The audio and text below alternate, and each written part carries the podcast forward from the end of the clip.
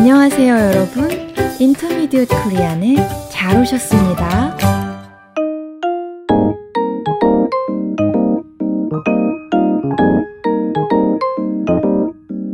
여러분, 안녕하세요. 유쌤입니다.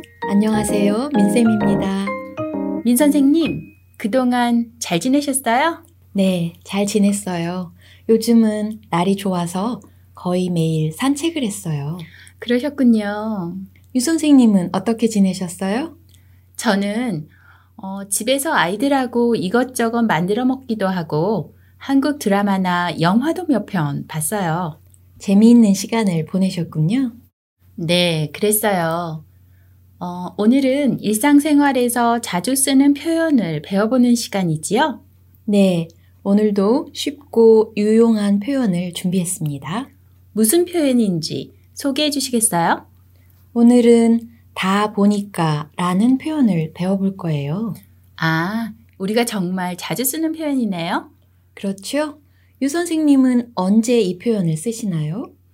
음, 아, 제가 원래 요리를 잘 못하거든요. 그런데 아이들하고 이것저것 만들어 먹다 보니까 요리 실력이 좀 늘었어요. 이런 식으로 사용하는 것 같은데요? 네, 아주 적절한 예를 들어주셨네요.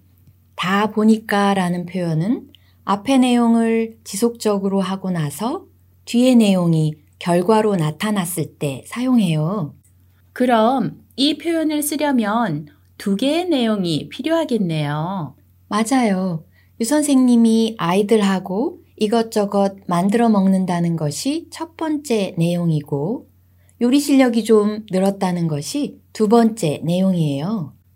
첫 번째 내용을 지속적으로 했을 때 두 번째 내용이 자연스럽게 결과로 나타난 거고요.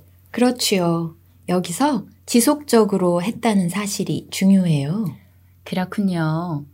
그럼 다 보니까를 어떻게 활용하는지 알아볼까요? 네. 동사의 기본형에서 다를 빼고 다 보니까를 붙이면 돼요. 아, 그냥 쉽게 기본형에 보니까를 붙이면 안 되나요? 네, 그렇게 하셔도 돼요. 네. 어, 먹다, 먹다 보니까, 가다, 가다 보니까, 이렇게요? 좋아요. 문장으로 해볼게요. 매일 아이스크림을 먹다 보니까 체중이 늘었어요. 같이 따라해 볼까요? 매일 아이스크림을 먹다 보니까 체중이 늘었어요. 주말마다 친구들하고 산에 가다 보니까 몸이 건강해졌어요. 따라해 볼까요? 주말마다 친구들하고 산에 가다 보니까 몸이 건강해졌어요. 여러분, 어렵지 않지요? 그럼 여기서 이 표현이 들어간 대화를 들어볼까요? 좋아요. 수영 씨, 이번에 책 나온 거 봤어요. 근사하던데요. 고맙습니다. 그런데 어떻게 그런 책 쓸 생각을 했어요? 한국 문화에 대해서 관심을 계속 가지다 보니까 우리의 아름다운 문화를 알리고 싶더라고요. 그런데 그 책은 특별히 한국어 배우는 학생들을 대상으로 한 거잖아요. 맞아요. 주변에 한국어 배우는 학생들을 많이 만나다 보니까 그 사람들의 필요가 보이더라고요. 지호 씨가 수영 씨의 책 출간을 축하하면서 책에 대한 아이디어를 어디에서 얻었는지 묻습니다. 그러자 수영 씨가 한국 문화에 대해서 관심을 계속 가지다 보니까 결과적으로 우리 문화를 알리고 싶어졌다고 하네요. 이어서 지호 씨는 그 책이 왜 한국어를 배우는 학생들을 대상으로 했는지 묻습니다.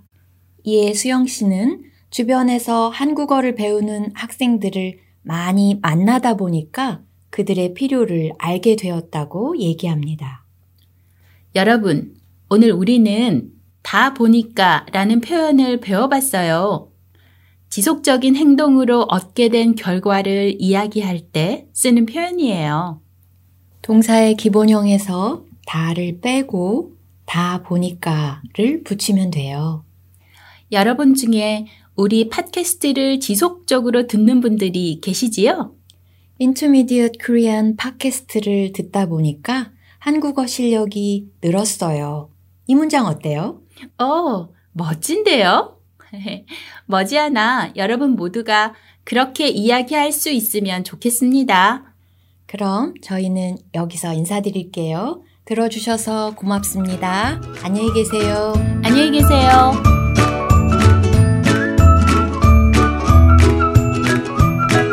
아, 여러분, 우리 팟캐스트에서는 대본을 제공하고 있어요. 혹시 안 보이시면 여기 올려진 링크를 눌러보세요. 그리고 질문이나 의견은 forintermediatekorean at gmail.com으로 보내주세요. 여러분의 응원이 큰 힘이 됩니다.